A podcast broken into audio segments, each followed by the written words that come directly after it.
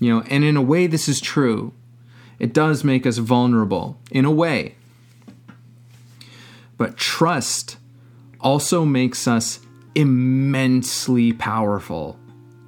Trust makes us able to do things we would have never imagined ourselves doing. Hmm. Trust lets us take ourselves to the next level, because that's the only way we can do it. You know, as we were talking about before, like our, our head's just going to keep us wherever we are now, mm-hmm. you know, kind of circling around. And we get restless in that. And eventually that becomes so painful. It becomes super painful.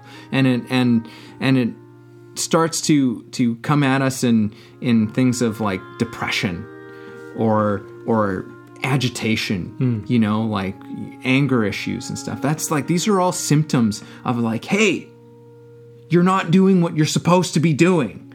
Your heart has been telling you to go and do this thing that maybe you've had a you've had a whisper of it. Maybe you even had a clear picture of it, and you've stomped it out. Mm. And you said, no, no, no, no, no, no.